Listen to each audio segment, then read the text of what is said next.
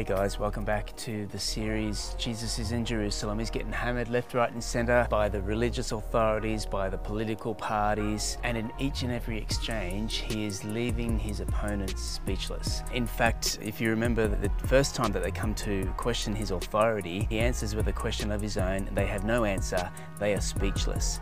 Then he tells a parable about them, and they are left uh, threatened and they begin to plot how that they might do away with Jesus.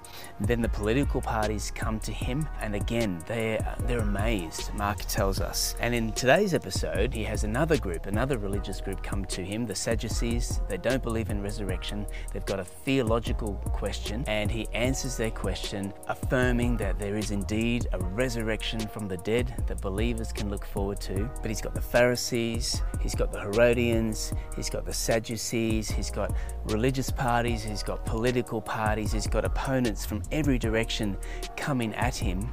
But then I want to pick up on this verse 28 of Mark chapter 12, where it says that one of the teachers of the law came to Jesus. He's one of their group, but he breaks away from the pack.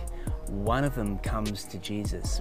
One of them breaks away with what everyone else is doing. One of them desired to know what God wanted more than what his mates wanted. One of them risked unpopularity with the rest. One of them dares to ask the more important question. He says, Of all the commandments, which is the most important? That's a question that makes sense, right? These people are God's people and they're meant to be living lives to please God.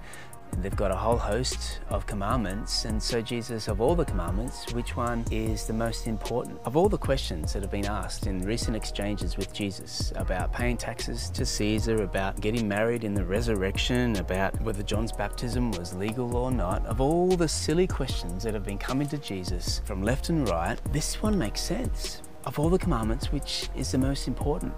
This is a guy who wants to give back to God that which is God's. We're running out of time today to go into Jesus' answer. We're going to cover that next week. But I just want to focus on that one thing. There can be a lot of voices in this world. There are many messages coming at us daily. And we can get pretty hung up on a lot of minutia, a lot of detail in our life out of out of good intentions. But here is one man who breaks away from the pack and gets to the heart of it all.